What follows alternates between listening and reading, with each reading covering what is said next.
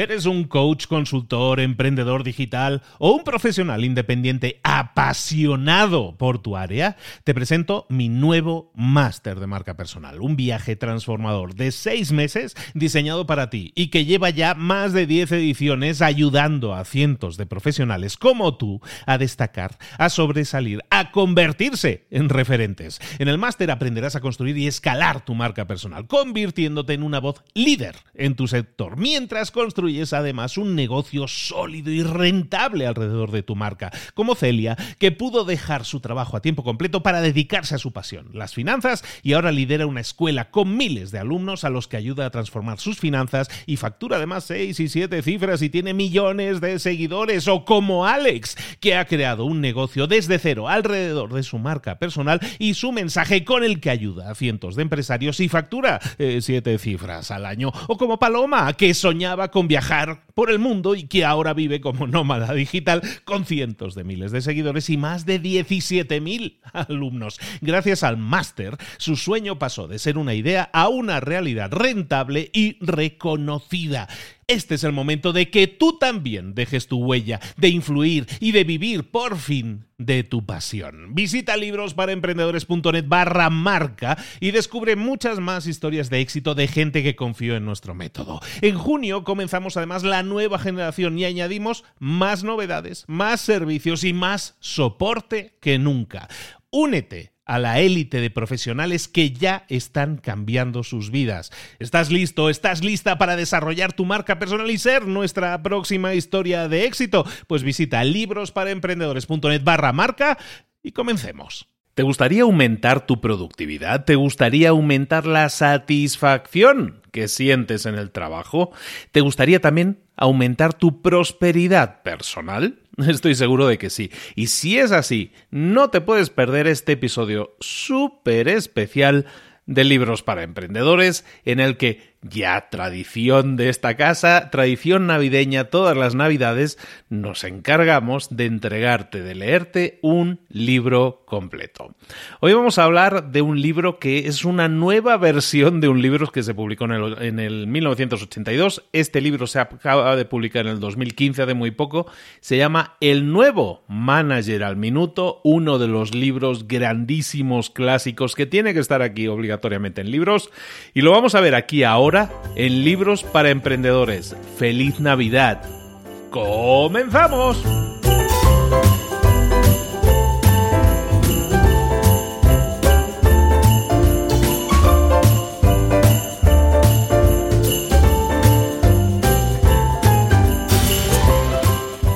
A todos, bienvenidos un día más, una semana más, un año más aquí en Libros para Emprendedores y van unos cuantos, ya estamos terminando nuestro cuarto año en estas últimas semanas.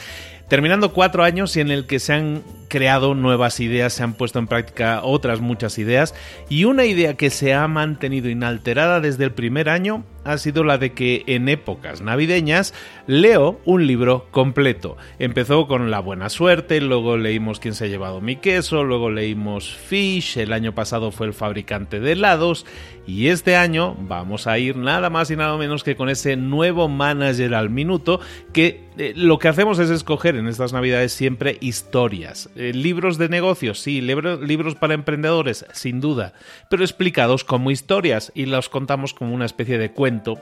Creí en un momento dado, en las primeras navidades del programa, creí que quedaría bien, que sentaría bien hacer ese tipo de cosas y, aquí seguimos, ya como, una, como algo súper establecido y que la gente espera con mucha, con mucha alegría. Yo creo que lo reciben muy bien, son los resúmenes o las de las cosas más escuchadas del programa. Y lo que vamos a hacer es empezar con este libro. El libro se llama Manager al Minuto, de One Minute Manager en, en la versión inglesa que está escrito por Ken Blanchard, eh, que ha escrito un montón de libros que nos van a interesar mucho en el futuro revisar, y también por un tal Spencer Johnson, no digo un tal, Spencer Johnson, si te suena el nombre, es porque es el autor de quien se ha llevado mi queso, ¿vale? Entonces son conocidos, son conocidos de la casa y con Ken Blanchard vamos a tener algo que ver muy pronto en algún otro libro que vamos a revisar. Ahora sí, estos dos señores escriben en el año 82, 1982, escriben este libro que se llama El Manager al minuto. Y en el año 2015 lo que han hecho es sacar una versión, entre comillas, actualizada, entre comillas, lo digo porque eh, realmente es una historia, no tenían por qué actualizarla. Lo que pasa es que a lo mejor se, si leías el libro original, a lo mejor sí se siente un poco ya fuera de época y a lo mejor hay unas necesidades nuevas en, en la actualidad. No, no ha variado tanto en algunas cosas, pero hay cosas que, que, que sí a lo mejor tenemos que actualizar. Y eso es lo que hicieron y por eso en el año 2015, muy recientemente, hace cuatro sacan este libro que es una nueva versión que en realidad es más corto también, está más, más condensado todo y por eso es ideal, porque además también está explicado en formato historia, entonces es ideal para que le demos una revisitadita aquí en Libros para Emprendedores. El libro se llama El nuevo manager al minuto y explica una historia que en la que vamos a ver y vamos a aprender de liderazgo y de tres secretos que tienen que ver en cómo una persona, un líder de una empresa o alguien que quiere serlo, puede aplicarlos y tener resultados súper eh, interesantes. Esta, esta, idea, esta, esta, esta, iba a decir esta parábola, pero no lo es, simplemente esta historia de negocios viene al pelo porque siempre que estamos hablando de liderazgo hablamos a veces de empresa, ¿no? Y estos libros para emprendedores. Y también hablamos mucho de empresa, sí, sin duda, pero lo que es importante es que estas lecciones que vamos a ver en este libro yo creo que las podemos aplicar en todos los ámbitos de nuestra vida, sobre todo yo pienso eh, fundamentalmente en la familia. Eh, las lecciones que vamos a ver en este libro, la historia, las ideas que subyacen detrás, yo creo que son aplicables a una empresa sin duda, a un líder de una empresa sin duda, pero también a una persona que quiere desenvolverse mejor en su grupo de amigos, en su familia. Entonces creo que es una excelente herramienta, la verdad. Y en esta época en la que estamos ahora y estamos en Navidad, pues se me hace interesante compartiros esta historia, como siempre, con muchísimo cariño y con muchísimo agradecimiento, porque un año más seguimos estando ahí arriba y ya van cuatro. Ya van cuatro años en los que gracias a ti y que sigues escuchando y sigues compartiendo y sigues eh, hablando del programa, pues seguimos estando ahí arriba, ¿no? Siendo el programa de negocios más escuchado ahora mismo en cualquier país del mundo. Si juntamos a todos los países de habla hispana, incluso Estados Unidos, pues el podcast más escuchado es Libros para Emprendedores lo cual me llena, como decía aquel, de orgullo y satisfacción, lógicamente, pero sobre todo de responsabilidad, ¿no? De seguir haciéndolo, eh, por lo menos también como para no perder, no, no el puesto, porque el puesto al final es una cosa, eh, es un número, no es nada más que eso, pero simplemente para no perder eh, la presencia delante de todos vosotros, de todas estas personas que nos escuchan. Por todo eso, muchísimas, muchísimas gracias. Ahora sí, y para todos los haters que luego los hay también que dicen es que te enrollas mucho al principio bueno me enrollo lo que creo que necesito. Este es mi micro es mi programa faltaría más. Pero lo que intento hacer es ser agradecido así se me enseñó y creo que es lo, lo justo y que todo esto que me sucede es gracias a ti y, todos mis resultados son gracias a ti. Y, yo lo único que hago es poner trabajo y horas y horas y horas, pero tú lo que pones es el cariño, el eco y haces que esto sea cada vez más grande. Por todo ello, de nuevo, muchísimas gracias. Que pases una excelente temporada navideña, sea lo que sea lo que celebres de acuerdo a tu religión, es indiferente, pero para todos aquellos que la profesen y que entiendan de lo que hablo, pues para todos ellos, feliz, feliz Navidad. Comenzamos. La historia del nuevo manager al minuto. La búsqueda. Érase una vez un joven brillante que buscaba un tipo especial de manager que pudiera liderar y dirigir en el cambiante mundo actual. Quería encontrar a uno que alentara a las personas a equilibrar su trabajo y su vida de modo que ambas cosas llegaran a ser más significativas y agradables quería trabajar para uno de ellos, quería convertirse en uno de ellos. Su búsqueda le había llevado por espacio de muchos años a todos los rincones del mundo. Había estado en pequeñas ciudades y en las capitales de poderosos países. Había hablado con muchos managers que estaban intentando manejarse en un mundo rápidamente cambiante.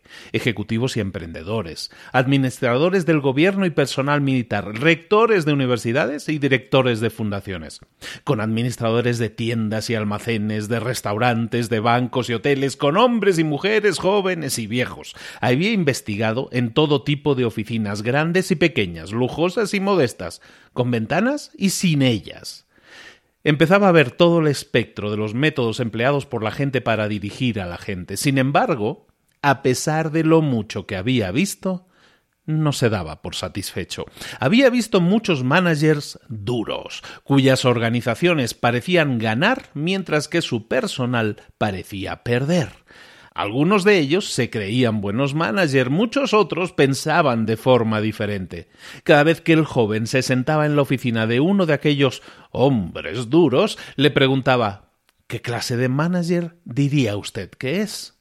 Sus respuestas variaban muy poco. Soy un manager autocrático, siempre me mantengo en la cúspide de la situación. O soy un manager con la mirada siempre puesta en lo esencial. Nadie me gana en obstinación. Soy realista, soy orientado al beneficio. Decían que siempre habían dirigido de esa manera y que no veían razón alguna para cambiar. El joven notó en todas aquellas voces un notable orgullo y un gran interés por los resultados. El joven también encontró a muchos managers bondadosos, cuyo personal parecía ganar mientras sus organizaciones parecían perder. Algunas de las personas que daban cuentas a tales directivos les tenían por buenos managers. Los que recibían esas opiniones tenían sus dudas al respecto. Cada vez que el joven se sentaba a oír responder a la misma pregunta, formulada a aquellos jefes bondadosos, oía soy un manager participativo, me gusta colaborar, soy considerado, creo que soy una persona humanitaria. Ellos también decían que siempre habían dirigido de esa manera y que no veían razón alguna para cambiar. El joven notaba el orgullo en sus voces y un gran interés en la gente, pero se sentía inquieto. Era como si la mayoría de los managers en el mundo siguieran manejando las cosas como siempre lo habían hecho, y estuvieran principalmente interesados o bien en los resultados o en las personas. Los managers que se interesaban por los resultados parecían ser tachados a menudo de autocráticos, mientras que a los managers que se interesaban por las personas se les tildaba con frecuencia de demócratas. El joven había llegado a la conclusión de que ambos tipos de manager, tanto los duros, los autocráticos duros, como los demócratas bondadosos, solo eran parcialmente eficientes. Es como solo ser medio manager, pensaba. Regresó a casa cansado y descorazonado. Hacía mucho tiempo que hubiera podido abandonar su búsqueda, pero tenía una gran ventaja. Sabía exactamente lo que buscaba. Pensaba, en estos tiempos cambiantes, los managers más eficaces se dirigen a ellos mismos y a las personas con las que trabajan, de modo que tanto las personas como la organización se benefician de su presencia. El joven había buscado un manager eficiente en todas partes, pero solo había encontrado algunos. Los pocos que halló no quisieron revelarle sus secretos. Comenzó, pues, a temer que quizá nunca llegaría a encontrar lo que estaba buscando. Entonces empezaron a llegar a sus oídos maravillosas historias sobre un singular manager que sorprendentemente vivía en una ciudad cercana Oyó decir que a la gente le gustaba trabajar con aquel hombre y que juntos conseguían grandes resultados. También oyó que cuando las personas aplicaban los principios del manager a sus vidas personales, obtenían también grandes resultados. El joven se preguntó si lo que se contaba de él era cierto y si en caso afirmativo esa persona estaría dispuesta a confiarle sus secretos. Lleno de curiosidad, telefoneó al asistente de ese especial manager para ver si podría concertar una entrevista con él. Para su sorpresa, el asistente le puso inmediatamente en comunicación con el manager. El joven le preguntó cuándo podría verle y el manager le dijo en cualquier momento de esta semana está bien, excepto el miércoles por la mañana. Escoja usted mismo el día y la hora. El joven quedó perplejo. ¿Qué tipo de manager podía tener tanto tiempo disponible. Aun así, el joven había quedado fascinado y fue a verle. Cuando el joven entró en la oficina del manager, le encontró de pie y mirando por la ventana. El manager se volvió e invitó al joven a sentarse. ¿Qué puedo hacer por usted? He oído grandes cosas sobre usted y desearía hacerle algunas preguntas sobre su manera de dirigir al personal. Bien, estamos utilizando nuestros métodos demostrados de varias nuevas maneras para manejar todos los cambios que están sucediendo, pero podremos llegar a eso más adelante. Comencemos con lo básico. Mira, solíamos tener una empresa dirigida desde arriba hacia abajo, lo cual funcionaba en su momento, pero actualmente esa estructura es demasiado lenta. No inspira a las personas y paraliza la innovación. Los clientes demandan un servicio más rápido y mejores productos. De modo que necesitamos que todos aporten su talento. La capacidad mental no está solamente en la oficina ejecutiva, puede encontrarse por toda la organización. Ya que la velocidad es ahora una moneda de éxito, dirigir con colaboración es mucho más eficaz que el antiguo sistema de mando y control. ¿Cómo dirige usted con colaboración?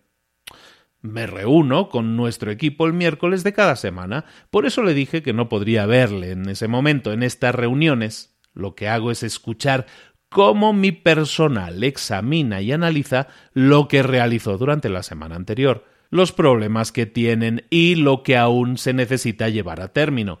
Luego, proyectamos los planes y estrategias para hacer todas esas cosas. Las decisiones que se toman en esas reuniones responsabilizan tanto a usted como a su personal. Claro que sí, insistió el manager. El propósito de la reunión es que las personas participen en tomar decisiones clave sobre lo que van a hacer a continuación. Entonces es usted un manager participativo, ¿verdad? preguntó el joven. En realidad no. Creo en la facilitación, pero no en mi participación en ninguna de las decisiones que toman otras personas. Entonces, ¿qué fines tienen sus reuniones? No acabo de decírselo, contestó el manager. El joven se sintió incómodo y deseaba no haber cometido ese error. El manager hizo una pausa y tomó aire. Estamos aquí para obtener resultados. Al aprovechar los talentos de cada uno, somos más productivos. Ah, entonces está usted más orientado hacia los resultados que hacia el personal, sugirió el joven. El manager se levantó, empezó a andar de un lado a otro y dijo, para tener éxito más rápido, los managers deben ser a la vez orientados a resultados y orientados a personas.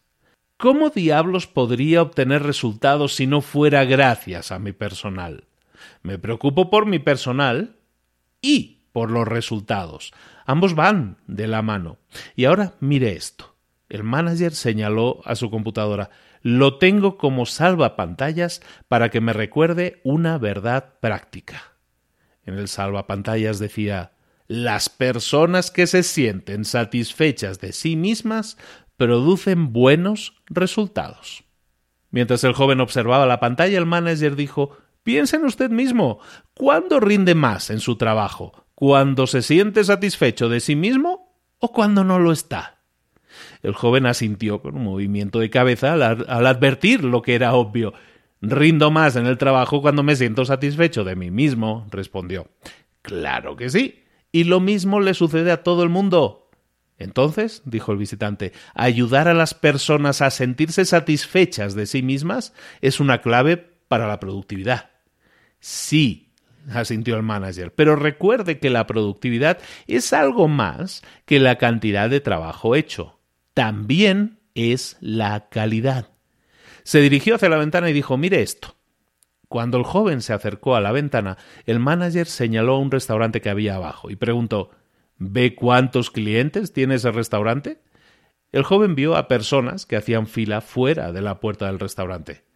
Debe ser una buena ubicación para un restaurante, observó. El manager preguntó si eso es cierto.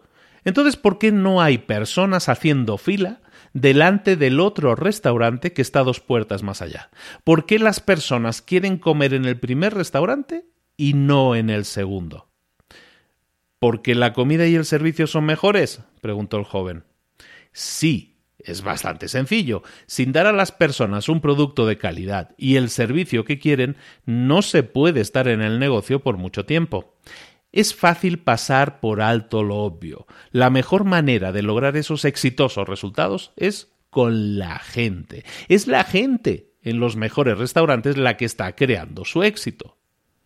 El interés del joven iba en aumento. Mientras volvían a sentarse, dijo Ya me ha dicho que no es usted un manager participativo. ¿Cómo se describiría exactamente a sí mismo? Me llaman un nuevo manager al minuto. El rostro del joven mostró una gran sorpresa. ¿Es usted un qué? El manager rió y dijo Me llaman así porque estamos encontrando nuevas maneras para obtener grandes resultados en muy poco tiempo. Aunque el joven se había entrevistado con muchos managers, nunca había encontrado a ninguno que hablara como aquel. Era difícil de creer, alguien que conseguía buenos resultados sin necesitar mucho tiempo. Al observar la expresión de duda en el rostro del joven, el manager le dijo No me cree, ¿verdad? Debo admitir que me cuesta incluso imaginármelo, respondió el joven. El manager rió y dijo Óigame, si quiere saber realmente qué clase de manager soy, ¿Por qué no habla con alguna de las personas de nuestro equipo? El manager se giró a su computadora, imprimió una lista y se la entregó al joven. Estos son los nombres, cargos y números de teléfono de seis personas que me rinden cuentas a mí. ¿Con cuáles de ellos deberé hablar? preguntó el joven. Eso es usted quien deberá decidirlo, respondió el manager. Elija el nombre que se le antoje, hable con algunos de ellos o con todos si así lo desea. Bien, pero quiero decir por cuál debería empezar. Como dije antes, yo no tomo decisiones por los demás, dijo con firmeza el manager. Decídalo usted mismo. Entonces se quedó callado durante lo que pareció un largo momento. El joven comenzó a sentirse incómodo y deseaba no haberle pedido al manager que tomara una decisión por él que él mismo podría haber tomado. El manager se puso de pie y acompañó a su visitante hasta la puerta. ¿Quiere usted aprender sobre liderazgo y dirigir a la gente? Y eso es algo que admiro. Si le queda alguna pregunta por hacer, después de haber hablado con las personas de nuestro equipo, vuelva a verme. En realidad, me agradaría regalarle ese concepto de manager al minuto. Alguien me obsequió una vez con él y he de confesar que ha marcado una gran diferencia. Cuando llegue a entenderlo, puede que desee convertirse algún día en un manager usted mismo. Gracias, dijo el joven. Al salir de la oficina, pasó al lado de Courtney, la asistente del manager, quien le dijo Por la expresión que observo en su cara, veo que ya ha experimentado hablar con nuestro manager. El joven, que todavía intentaba hacerse una correcta composición del lugar, respondió Así lo creo. ¿Puedo ayudarle de alguna manera? le preguntó ella. Sí, él me dio esta lista de personas con las que podría hablar. Ella miró la lista. Tres de estas personas están de viaje esta semana, sin embargo. Teresa Lee, Paul Trenell y John Levy están aquí hoy. Llamaré por teléfono de antemano y le ayudaré a que pueda verlos. Se lo agradecería, dijo el joven.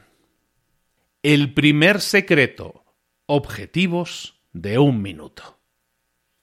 Cuando el joven llegó a la oficina de Teresa Lee, ella se quitó sus lentes de lectura y sonrió. He oído que ha estado hablando con nuestro manager. Es un gran tipo, ¿verdad? Así parece. ¿Le sugirió que hablara con nosotros acerca del modo en que él dirige? Ciertamente lo hizo. Es sorprendente lo bien que funciona, dijo Teresa. Me sigue sorprendiendo el poco tiempo que él necesita pasar conmigo desde que he aprendido a hacer mi trabajo. ¿Es eso cierto? Mejor será que crea que si yo apenas le veo alguna vez ahora. ¿Quiere usted decir que no recibe ayuda de él? preguntó el joven. No tanto como recibía cuando comencé, aunque me dedica algún tiempo al comienzo de una nueva tarea o responsabilidad. Es cuando él y yo establecemos nuestros objetivos de un minuto. ¿Objetivos de un minuto? ¿Qué es eso? Es el primero de los tres secretos de lo que llamamos la dirección al minuto, contestó Teresa.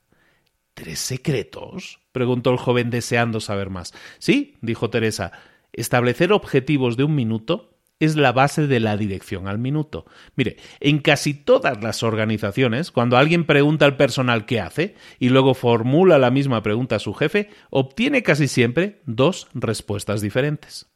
De hecho, en algunas organizaciones en las que he trabajado, cualquier relación entre lo que yo pensaba que eran las responsabilidades de mi trabajo y lo que pensaba al respecto mi jefe era pura coincidencia. Y entonces tenía problemas por no haber hecho algo que ni siquiera me había imaginado que formara parte de mi trabajo. ¿Sucede eso aquí alguna vez? preguntó el joven. No, dijo Teresa, no sucede aquí. Nuestro manager trabaja con nosotros para dejar claro cuáles son nuestras responsabilidades y las cosas por las que debemos rendir cuentas. ¿Y cómo lo hace? quiso saber el joven. De manera más eficiente que nunca, respondió Teresa con una sonrisa. De hecho, ahora yo le llamo el nuevo manager al minuto porque hace las cosas de maneras nuevas que son incluso más eficaces ahora. ¿Y cómo es eso? Por ejemplo, explicó ella, en lugar de establecer nuestras metas para nosotros, él escucha nuestros comentarios y trabaja codo con codo con nosotros para desarrollarlas. Cuando nos hemos puesto de acuerdo en nuestras metas más importantes, cada una se describe en una sola página. Él siente que una meta y su estándar de cumplimiento, lo que hay que hacer y para qué fecha límite, no debería tomar más de un párrafo o dos para expresarlo de modo que pueda leerse y repasarse aproximadamente en un minuto. Una vez que hemos escrito las metas de modo conciso, es fácil consultarlas a menudo y seguir enfocado en lo que es importante. Finalmente le mando por correo electrónico mis metas a él, guardo copias, de modo que todo esté claro y los dos podamos consultar periódicamente mi progreso. Si tiene una descripción de una página para cada meta, dijo el joven, ¿No habría muchas páginas para cada miembro del personal? No, en realidad no se necesitan muchas. Creemos en la regla proporcional 80-20 por objetivo, es decir, que el 80% de los resultados realmente importantes que consigue una persona proceden del 20% de sus objetivos. Por lo tanto, solo establecemos un objetivo de un minuto basándonos en ese 20%, o sea, en nuestras áreas clave de responsabilidad quizá de tres a cinco objetivos en total. Cuando se trata de un proyecto especial, formulamos, por supuesto, objetivos de un minuto especiales. Ya que cada meta puede leerse más o menos en un minuto, continuó, se nos alienta a tomar un momento de vez en cuando para mirar lo que estamos haciendo y comprobar si encaja en nuestros objetivos. Si no, ajustamos lo que estamos haciendo. Eso nos ayuda a tener éxito antes. El joven observó entonces, ustedes miran si están haciendo lo que se espera, en lugar de esperar a que su manager se lo diga. Sí. Entonces, en cierto modo, ustedes están dirigiendo a sí mismos. Exactamente, dijo Teresa asintiendo. Y es más fácil, añadió, porque sabemos cuál es nuestro trabajo. Nuestro manager se asegura de que sepamos cómo se ve una buena realización porque nos lo muestra. En otras palabras, las expectativas están claras para ambos. Sin embargo, muchos de nosotros trabajamos desde otro lugar y nuestro manager no siempre nos lo puede mostrar en persona, pero lo hace de otras maneras.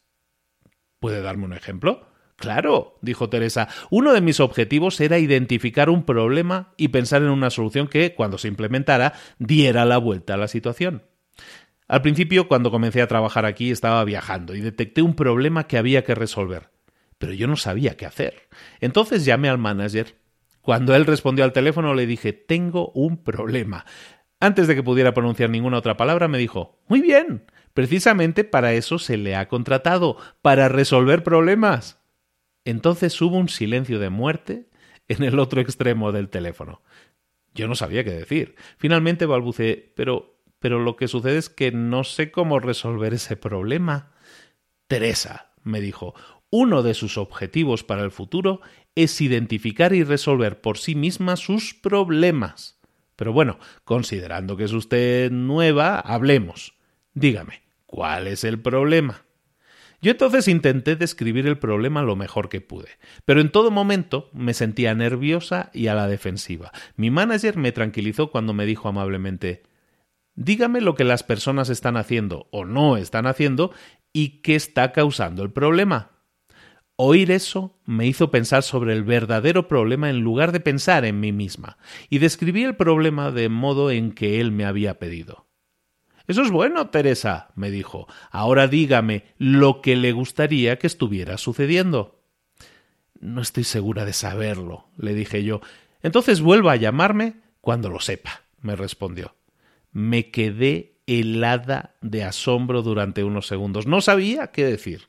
Él rompió el silencio amablemente. Si no puede usted decirme qué le gustaría que sucediese, me dijo, entonces aún no es un problema lo que usted tiene. Sencillamente se está quejando. Solo existe un problema cuando hay alguna diferencia entre lo que está sucediendo realmente y lo que uno desea que suceda. Como soy rápida en aprender las lecciones, de pronto advertí que sabía lo que quería que sucediese. Se lo dije, y me pidió que le explicara qué podía haber causado la discrepancia entre la realidad y los deseos. Después de eso, él dijo Bien, ¿y qué piensa usted hacer al respecto? Pues podría hacer A, le dije. Si hiciera usted A, ¿ocurriría lo que usted desea que suceda realmente? preguntó. Mm, no, respondí. Entonces su solución no sirve para nada. ¿Qué más cree que podría hacer? inquirió. ¿Podría hacer B? dije. Pero si hace B, ¿ocurrirá lo que usted desea que suceda realmente? insistió. No, tuve que reconocer. Entonces, también esta es una mala solución, dijo. ¿Qué más cree que podría hacer? Reflexioné durante un par de minutos y dije, podría hacer C, pero si hago C, lo que quiero que suceda no sucederá, por lo que esta solución tampoco es buena, ¿verdad? Correcto. Empieza usted a dar en el clavo, dijo el manager sonriendo. ¿Qué más cree que podría hacer? preguntó. Sintiéndome aliviada, me reí y dije, quizá podría combinar algunas de estas soluciones. Creo que valdría la pena probarlo, reaccionó. De hecho, si hago A esta semana, B la próxima y C dentro de dos semanas, habré hallado el modo de solucionar el problema. Es algo fantástico. Muchas gracias. Ha resuelto usted el problema por mí. No lo hice, insistió. Lo resolvió usted misma. Yo solo le hice el tipo de preguntas que usted misma puede hacerse en el futuro. Yo sabía lo que aquel hombre acababa de hacer, por supuesto. Me había enseñado a solucionar los problemas para que yo pudiera resolverlos por mí misma. ¿Es eso lo que quiere decir al ver cómo se ve un buen rendimiento? preguntó el joven. Sí. Mi manager me muestra cómo hacerlo para que yo pueda entenderlo y hacerlo por mí misma. Entonces al final de la llamada él dijo Es usted buena, Teresa. Téngalo en cuenta la próxima vez que tenga un problema. Teresa se recostó en un sillón. Daba la impresión de haber revivido realmente su primer encuentro con el manager. Recuerdo que sonreía después. Entendí que lo que él estaba haciendo significaba que no tendría que participar tanto conmigo en el futuro. Es porque pudo aprender a resolver mejor los problemas usted misma.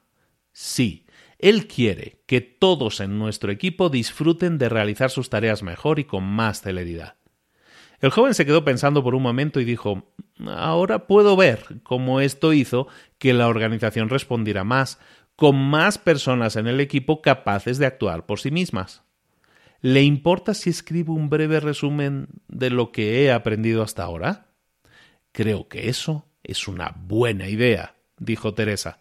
Entonces el joven escribió Los objetivos de un minuto funcionan bien cuando Primero, se planean juntos los objetivos y se describen brevemente y claramente.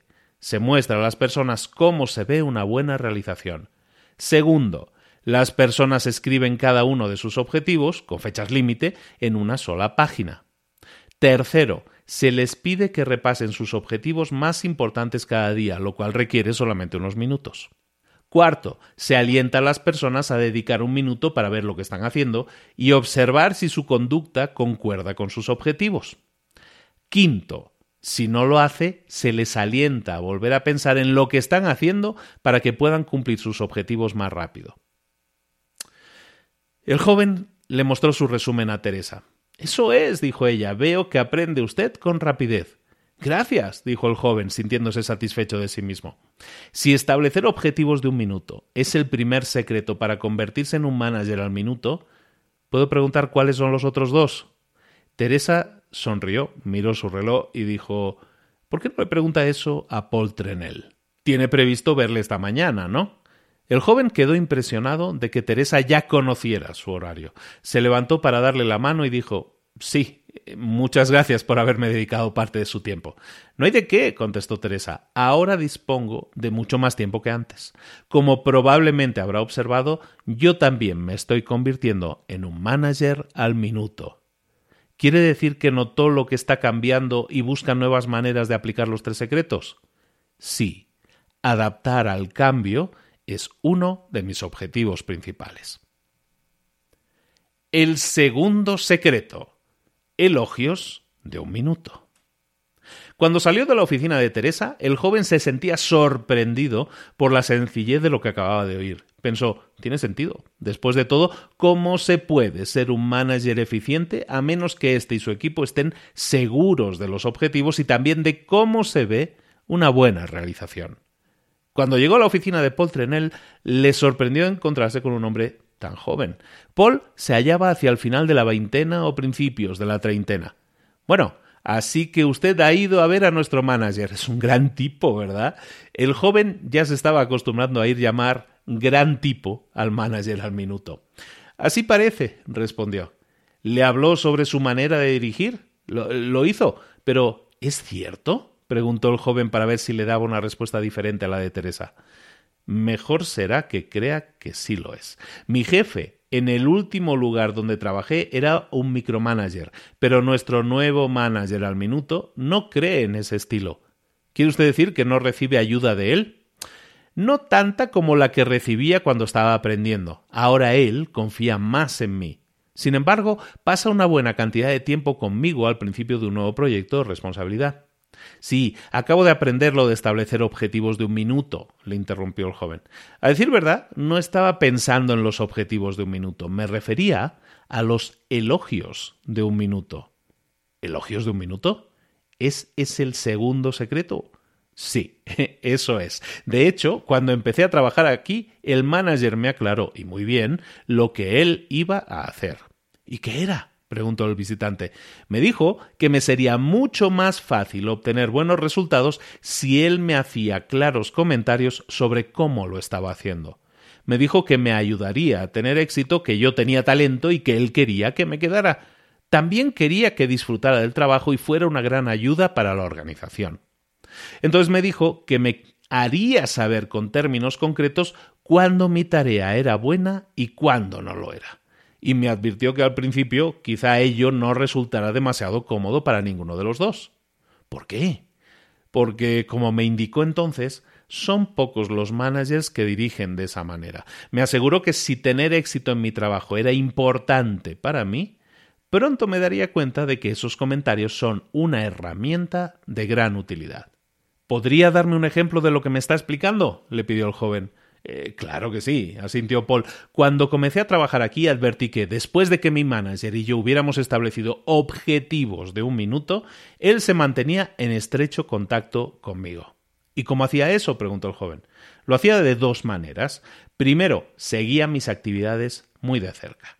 Incluso si él estaba lejos, miraba varios datos que mostraban cómo lo estaba haciendo yo. Segundo, requería que le enviara informes de mi progreso. ¿Cómo se sentía usted respecto a eso?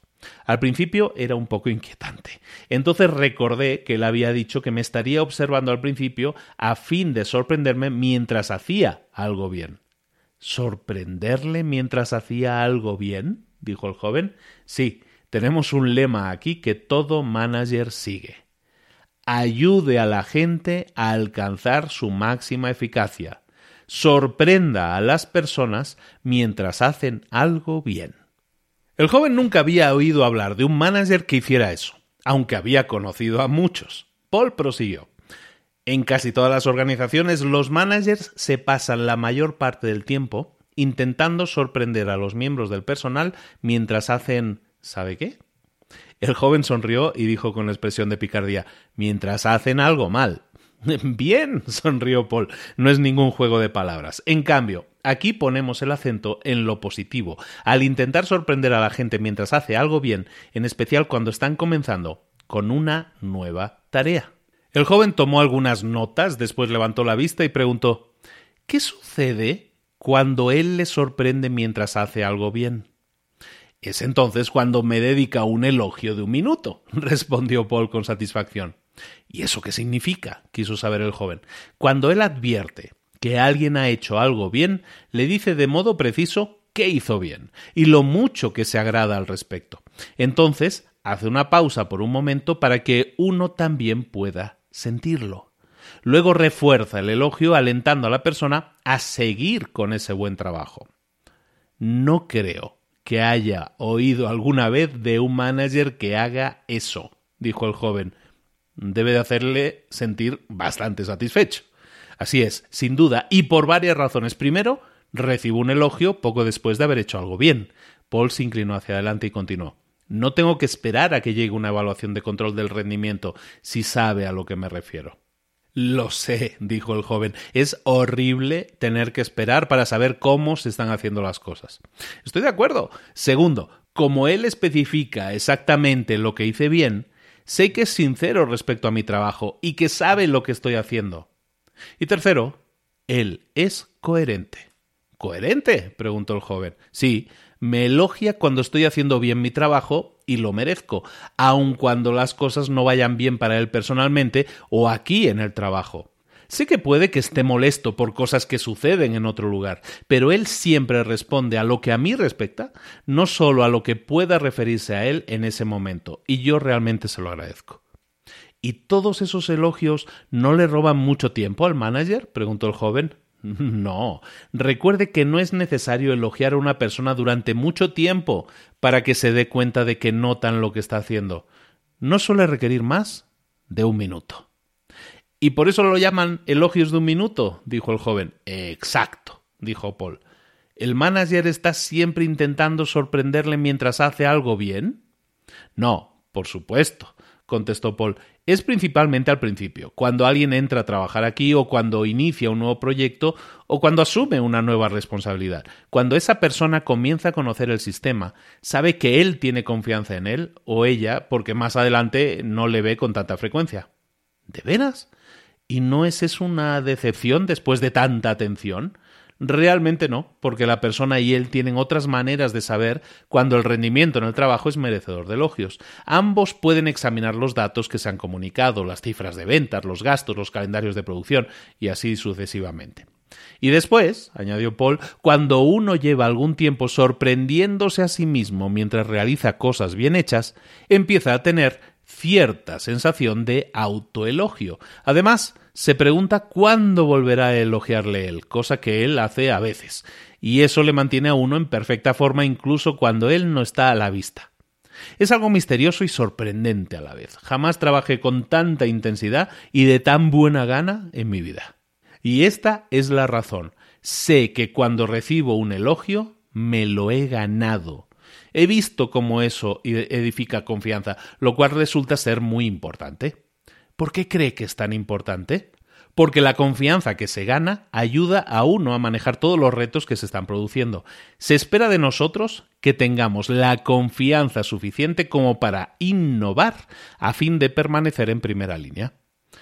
¿Es esa la razón de que su manager le dé la oportunidad de resolver un problema por usted mismo en lugar de participar en su decisión?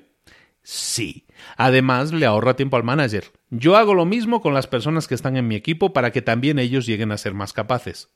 Hmm, estoy comenzando a ver aquí un patrón. Usted conecta los objetivos de un minuto con los elogios, lo cual saca lo mejor de las personas. Así es. ¿Podría darme un momento para tomar algunas notas sobre cómo se utilizan los elogios de un minuto? Por supuesto, dijo Paul.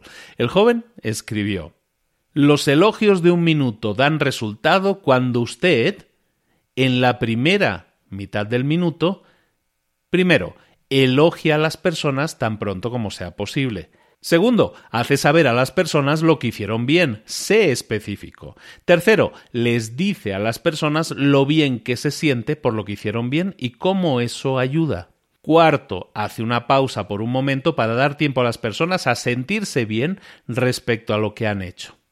Y en la segunda mitad del minuto, quinto, les anima a seguir procediendo del mismo modo. Sexto, deja claro que tiene confianza en esas personas y apoya su éxito. Entonces, si los objetivos de un minuto y los elogios son el primer y el segundo secretos, ¿puedo preguntarle cuál es el tercer secreto?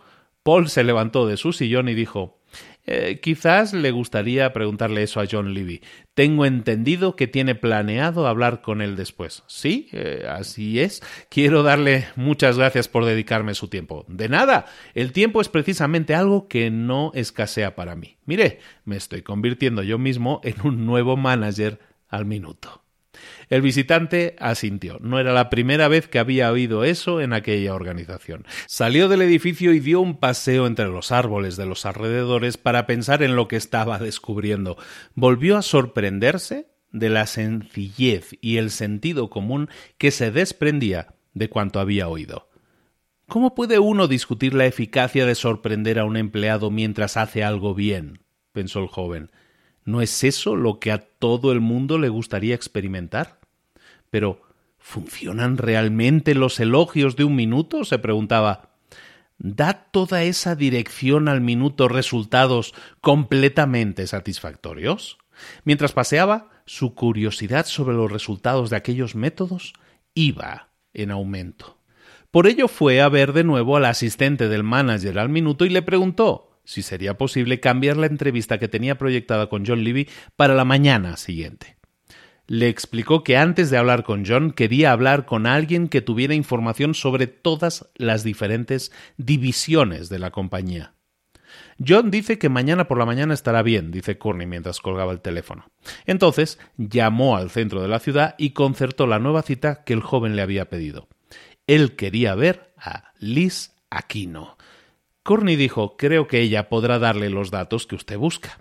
Él le dio las gracias y sintiendo algo de hambre cruzó la calle para comer algo y prepararse para su siguiente reunión. La apreciación. Después del almuerzo, el joven fue al centro de la ciudad y se reunió con Liz Aquino. Después de una educada conversación sobre por qué él estaba allí, le preguntó Basándose en los datos que usted tiene, ¿cuál es la división operativa que está mejor dirigida en la compañía? Un instante después no pudo por menos de reír cuando Liz dijo Pues no tendrá que ir usted muy lejos para encontrarla porque es la de nuestro nuevo manager al minuto. Su división operativa es la más eficiente y la mejor preparada de todas nuestras sucursales y ha sido así durante años. Sin importar cómo cambien las cosas, él se adapta es un gran tipo, ¿verdad? Es algo increíble, dijo el joven. ¿Dispone acaso del mejor equipo humano y la mejor tecnología? No, respondió Liz. En realidad tiene a sus órdenes algunos de los empleados de más edad. Bueno, pues no puede ser perfecto, dijo el joven desconcertado aún por el sistema de dirección del nuevo manager al minuto. Dígame, ¿tiene mucho movimiento de personal? En realidad, dijo Liz, sí que tiene un gran movimiento de personal, hay personas que se van de su división. Ajá, exclamó el joven, convencido de que acababa de descubrir algo.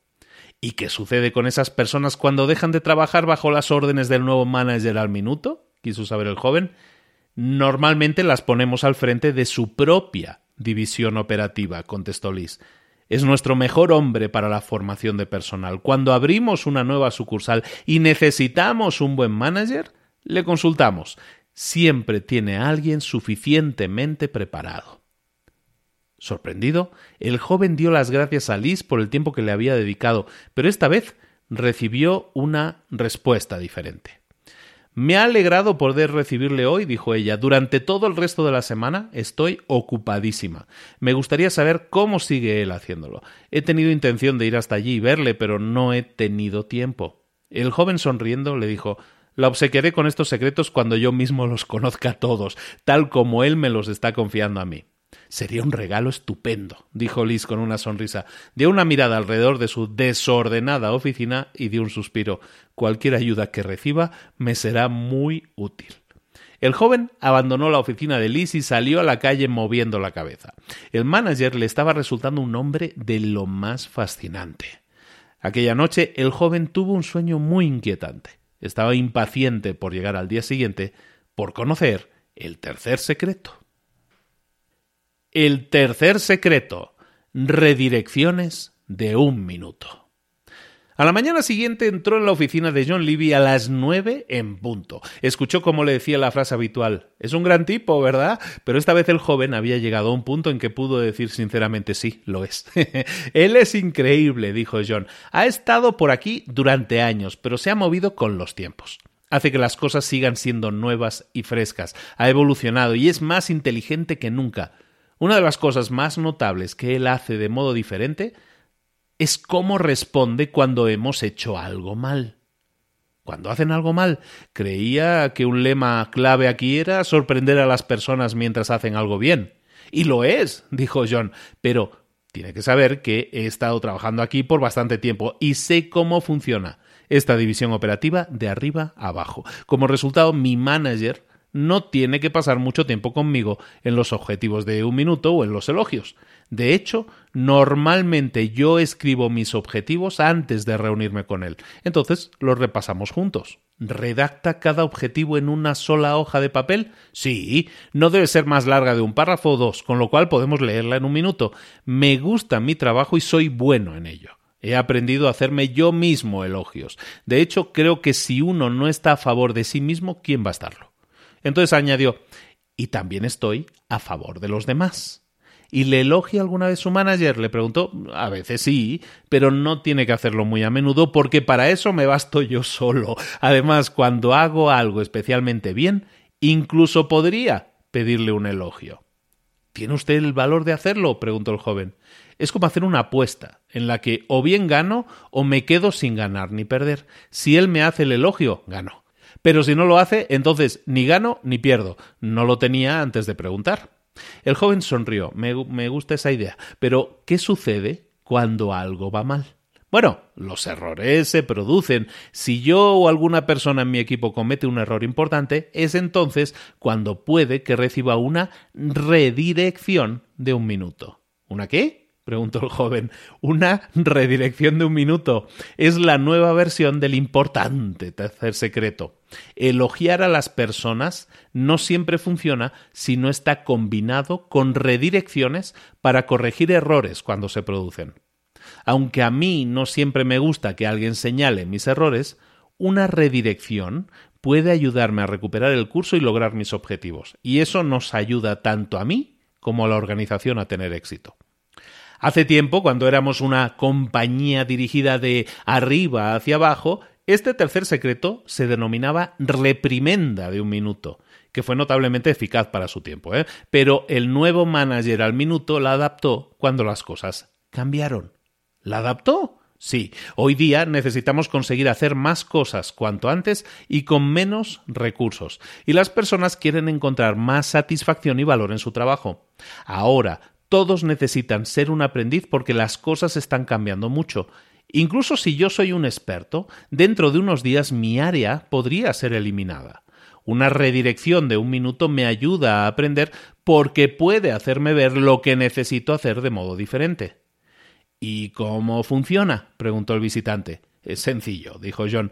Suponía que diría usted eso. John se rió y continuó. Si cometo un error, mi manager no tarda en reaccionar. ¿Y qué hace? Primero, se asegura de que esté claro el objetivo que hemos determinado.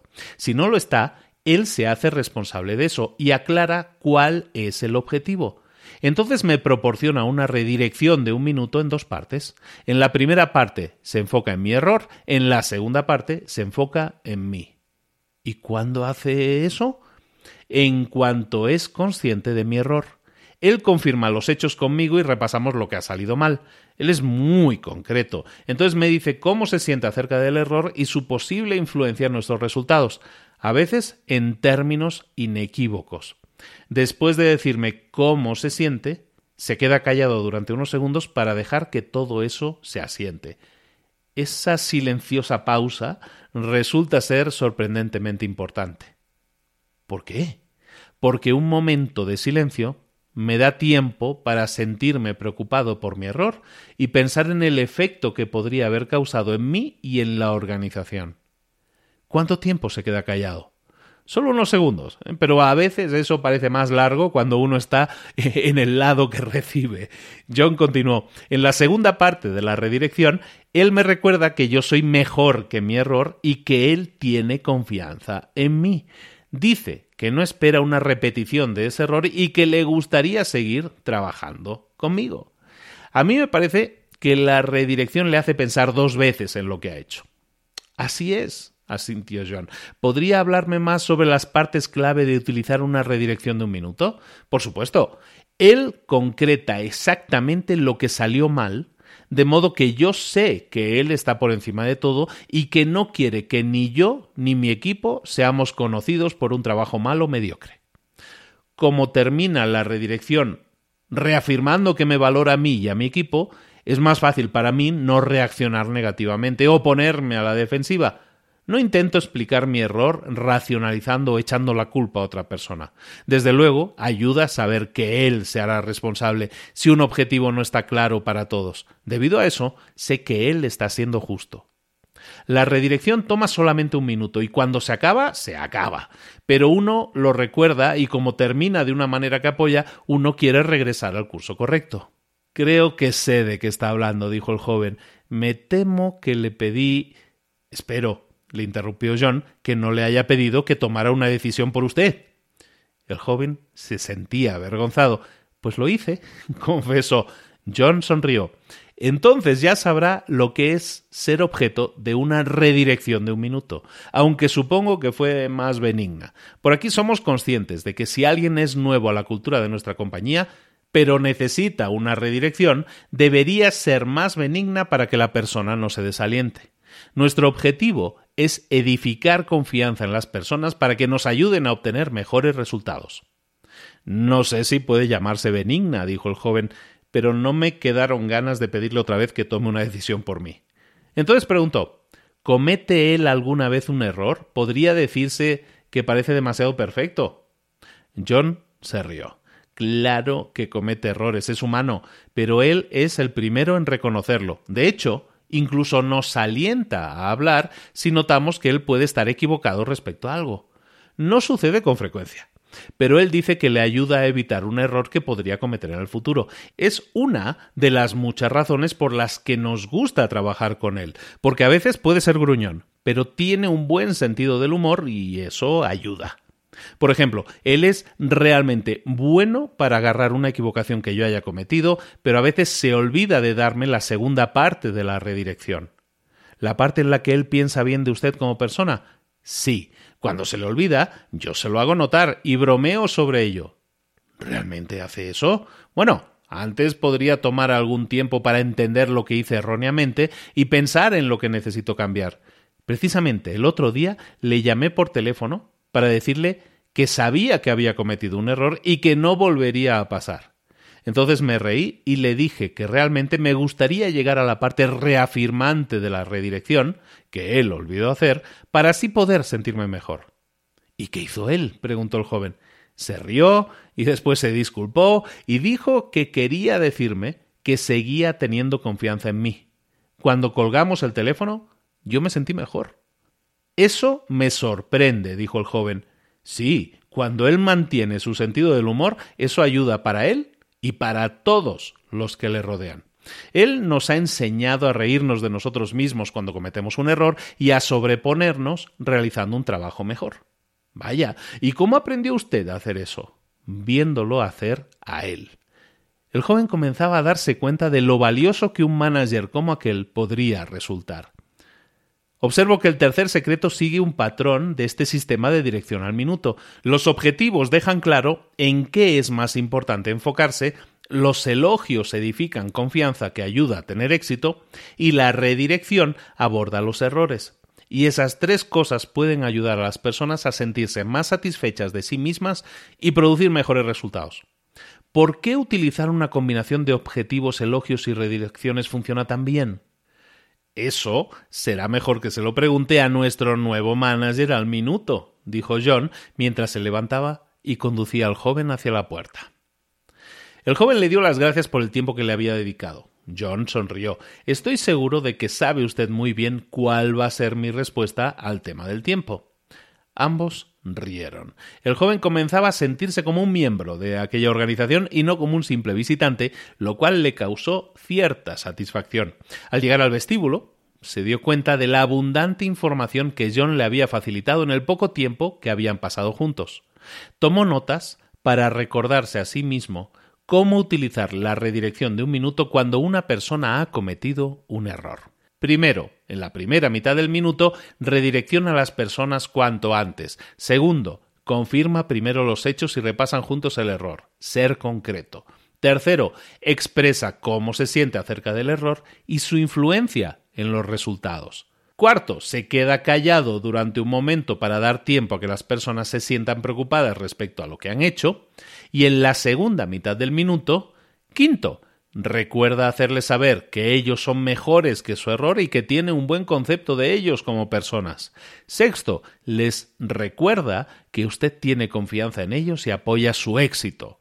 Y séptimo, da a entender que cuando la redirección se acabó, se acabó.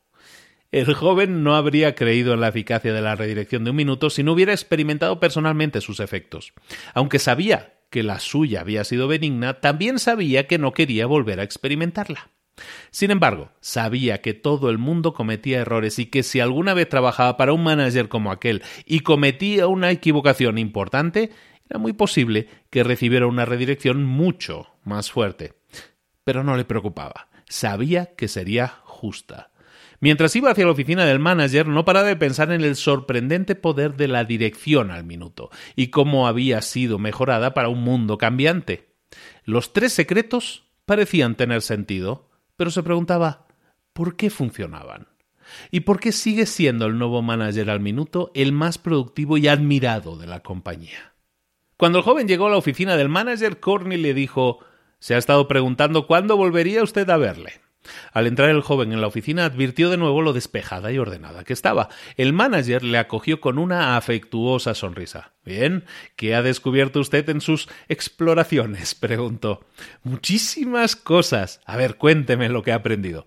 He descubierto por qué le llaman a usted el nuevo manager al minuto. Es porque usted sigue adaptando sus tres secretos. Su equipo y usted preparan juntos objetivos de un minuto para asegurarse de que cada cual sabe la responsabilidad que tiene y cómo se ve un buen desempeño. Después, usted sorprende a las personas mientras hacen algo bien y les hace un elogio de un minuto. Y cuando sorprende a alguna persona que haya hecho algo mal, le proporciona una redirección de un minuto. ¿Y qué piensa usted de todo eso? preguntó el manager. Estoy realmente sorprendido del poco tiempo que requiere y sin embargo parece funcionar bien. El joven vaciló por un instante y después dijo Espero no estar siendo rudo con esta pregunta, pero ¿De verdad piensa que se necesita solo un minuto para hacer todas las cosas que usted necesita hacer como manager? El manager se rió. Claro que no, pero es una manera de hacer más manejable un trabajo complicado. Por lo general se requiere solamente un minuto para reenfocarse en objetivos y dar a las personas comentarios importantes sobre cómo lo están haciendo. Utilizar los tres secretos probablemente representa solamente el 20% de las actividades en que participamos. Sin embargo, nos ayudan a lograr el 80% de los resultados que estamos buscando. Es la vieja ley del 80-20. El manager añadió, ¿qué otras cosas has observado? Bueno, que a las personas obviamente les gusta trabajar aquí y colaboran los unos con los otros para lograr grandes resultados. Estoy convencido de que funciona para ustedes. El manager le aseguró, y si usted lo hace, también funcionará para usted. Quizá, pero creo que tendría más probabilidad de hacerlo si pudiera entender un poco más sobre el por qué funciona. Ah, claro, dijo el manager. Eso es cierto de cada uno, joven. Cuanto más entendemos el por qué funciona algo, más aptos somos para utilizarlo. Permita que le muestre uno de los recordatorios que tengo en mi computadora. El joven se acercó y vio El mejor minuto del día es el que invierto en las personas. Es irónico, dijo el manager, que la mayoría de compañías gastan gran parte de su dinero en sueldos. Sin embargo, gastan solamente una pequeña fracción de su presupuesto en la formación de su personal. En realidad, la mayor parte de las empresas gastan más tiempo y dinero en conservar sus edificios, tecnología y equipamiento que en desarrollar a su personal. Nunca había reflexionado sobre eso, admitió el joven. Pero si es el personal quien consigue resultados, entonces es lógico que se invierta más en él. Exactamente. Entonces el manager reveló, me habría gustado que alguien hubiera invertido en mí más pronto cuando empecé a trabajar. ¿Qué quiere usted decir? preguntó el joven. En casi todas las organizaciones en que trabajé antes, muy a menudo desconocía cuál era mi cometido. Nadie se preocupaba de decírmelo. Si alguien me hubiese preguntado si estaba haciendo un buen trabajo, hubiera contestado no lo sé o creo que sí. Si me hubieran preguntado por qué pensaba así, hubiera dicho hace tiempo que no he recibido ninguna reprimenda de mi jefe o no tener noticias es lo mismo que tener buenas noticias. Era casi como si mi principal motivación fuese la de evitar el castigo. El joven dijo Puedo ver por qué usted dirige de modo diferente, pero me sigo preguntando por qué los tres secretos son tan eficaces. Por ejemplo, ¿por qué funciona establecer objetivos de un minuto? ¿Usted quiere saber por qué establecer objetivos de un minuto funciona? repitió el manager. Muy bien. Se levantó y empezó a andar lentamente por la habitación. Permítame que le haga una analogía que probablemente le servirá de ayuda. En las varias organizaciones en que he trabajado a lo largo de los años he podido ver a muchas personas poco o nada motivadas en su trabajo, pero nunca he visto a una persona que no se sintiera motivada después del trabajo. Una noche, hace años, me hallaba jugando a los bolos cuando vi a algunos de los empleados problema que trabajaban en la última empresa en que presté mis servicios. Uno de los verdaderos hombres problema, al que recuerdo demasiado bien, se acercó a la línea de lanzamiento e hizo rodar la bola. Un instante después se puso a gritar y a saltar de alegría. ¿Por qué cree que se sentía tan feliz? Porque había derribado todos los bolos. Exactamente. Entonces, ¿por qué cree usted que él y otras personas no tienen ese mismo nivel de emoción en el trabajo? El joven se quedó pensando por un instante. Porque no saben dónde están los bolos, a qué están apuntando. Lo, lo entiendo. ¿Cuánto tiempo querrían jugar a los bolos si no pudieran ver los bolos? Perfecto, dijo el manager al minuto. Creo que muchos managers suponen erróneamente que las personas que hay en su equipo saben a qué tienen que apuntar. Cuando uno supone que las personas saben lo que se espera de ellas, se está creando una forma ineficaz de jugar a los bolos. Usted planta los bolos, pero cuando el jugador va a lanzar la bola advierte que hay una cortinilla entre él y los bolos. Así, cuando lanza la bola y ésta se desliza por debajo de la cortinilla, el jugador oye su choque con los bolos, pero no puede saber cuántos ha derribado. Si le pregunta a usted cómo le fue en la jugada, contesta no lo sé, pero me ha gustado hacerla. Es como practicar el golf de noche, siguió diciendo. Muchos de mis amigos dejaron el golf y cuando les pregunté por qué me dijeron porque los campos están demasiado atestados de gente. Cuando les sugerí que jugasen de noche se rieron de mi idea porque ¿cómo podían jugar al golf sin poder ver dónde golpear la pelota? Sucede lo mismo al ver a equipos deportivos. ¿Cuántas personas querrían ver competir a dos equipos si no hubiera una manera de llevar un marcador? Sí. ¿Y por qué sucede eso? preguntó el joven. Sucede todo eso porque el motivador número uno de las personas es la retroalimentación sobre los resultados. Quieren saber cómo lo están haciendo. De hecho, tenemos otro dicho por aquí que vale la pena citar ahora. La retroalimentación es el desayuno de los campeones. Son esos comentarios los que nos mantienen en marcha.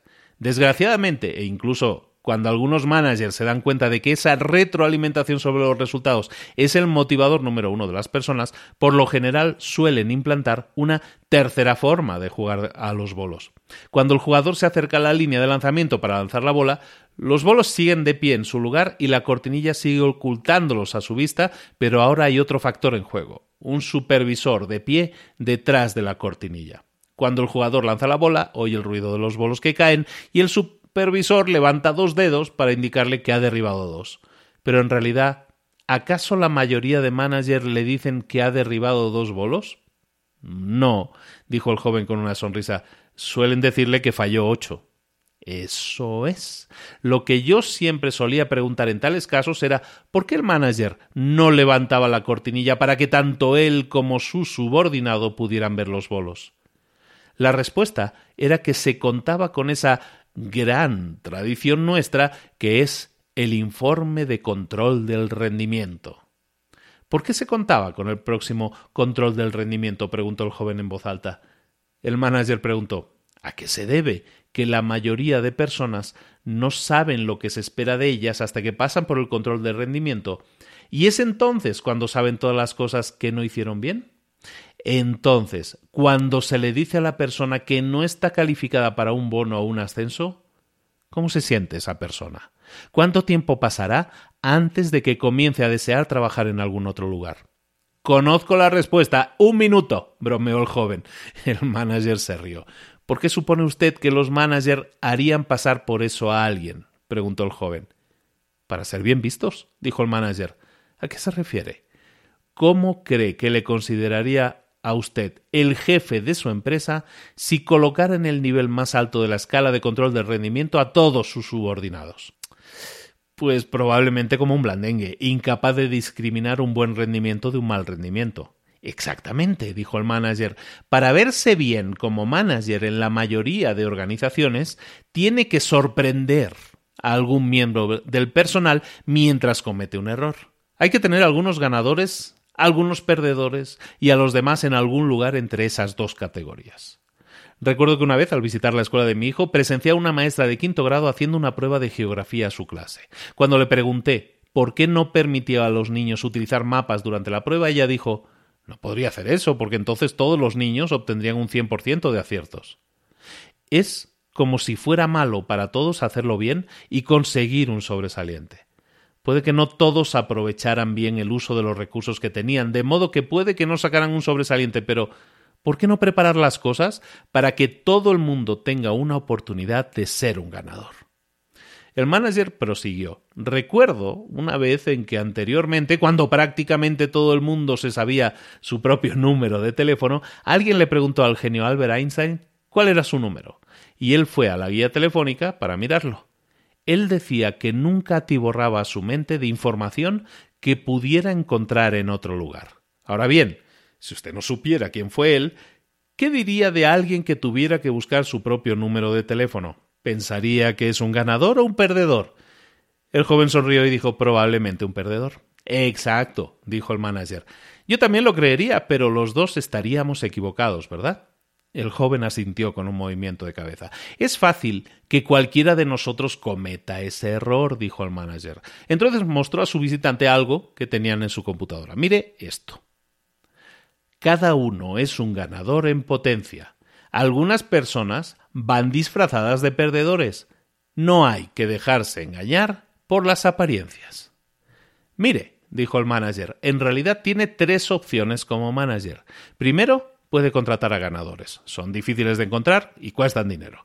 O segundo, si no encontrara un ganador, puede contratar a alguien con el potencial de ser un ganador. Entonces, ayuda sistemáticamente a esa persona a llegar a ser un ganador. Si no se inclina por ninguna de las dos primeras, y me sorprendo a cada momento del número de manager que no emplea el dinero necesario para contratar a un ganador o que no invierte en el tiempo preciso para convertir a alguien en ganador, entonces solo queda la tercera opción, la oración. Eso dejó helado al joven. ¿La oración? El manager se rió en silencio. Permítame esa chispa de humor, joven, pero cuando se piensa, hay muchos managers que hacen esta oración diariamente. Por favor, que esta persona dé el resultado que deseo. El joven se rió y dijo Si contrata a un ganador resulta muy fácil ser un manager al minuto, ¿no es así? Claro que sí, respondió el manager con una sonrisa. Lo único que hay que hacer con las personas que son ganadoras es establecer objetivos de un minuto y dejarles que corran por sí solos. Según entendí de John Levy, usted casi ni siquiera tiene que hacer eso con él. Así es, dijo el manager. Él ha olvidado más de lo que saben la mayoría de personas por aquí. Con quien sea, ganador o ganador en potencia, establecer objetivos de un minuto estratégicos es una herramienta básica para la conducta productiva. ¿Es cierto que con independencia de quién inicie el establecer objetivos de un minuto, preguntó el joven, cada objetivo debe siempre escribirse en una sola página, incluidas las fechas previstas? Sí, es cierto. ¿Y a qué se debe eso?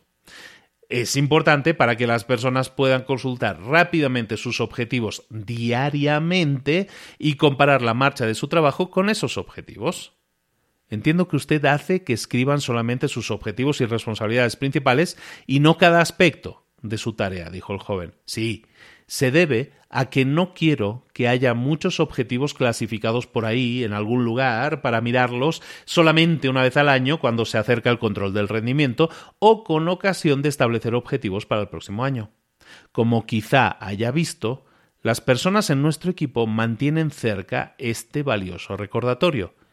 Le entregó al joven una tarjeta que decía invierta un minuto en examinar sus objetivos. Después mire lo que está haciendo y compruebe si se ajusta a sus objetivos. El joven quedó sorprendido por la potente simplicidad de aquellas palabras. ¿Podría conseguir una tarjeta de esas? preguntó. Claro, dijo el manager. Mientras tomaba notas sobre lo que estaba aprendiendo, el aspirante a manager dijo Usted sabe que es difícil aprender todo lo que hay que saber sobre la dirección al minuto en tan poco tiempo. Sin duda, hay más que me gustaría aprender sobre los objetivos de un minuto, pero ¿podríamos pasar ahora a hablar de los elogios de un minuto? Por supuesto. Probablemente se esté preguntando por qué también funcionan. Bueno, creo que a todo el mundo le gusta recibir elogios, pero después de algún tiempo no tienen la sensación de que los elogios son fingidos. El manager respondió eso depende de si el elogio es merecido y sincero. ¿Por qué funcionan los elogios de un minuto? Veamos algunos ejemplos. Supongo que así entenderá claramente por qué los elogios de un minuto funcionan también. Se lo agradeceré, dijo el joven.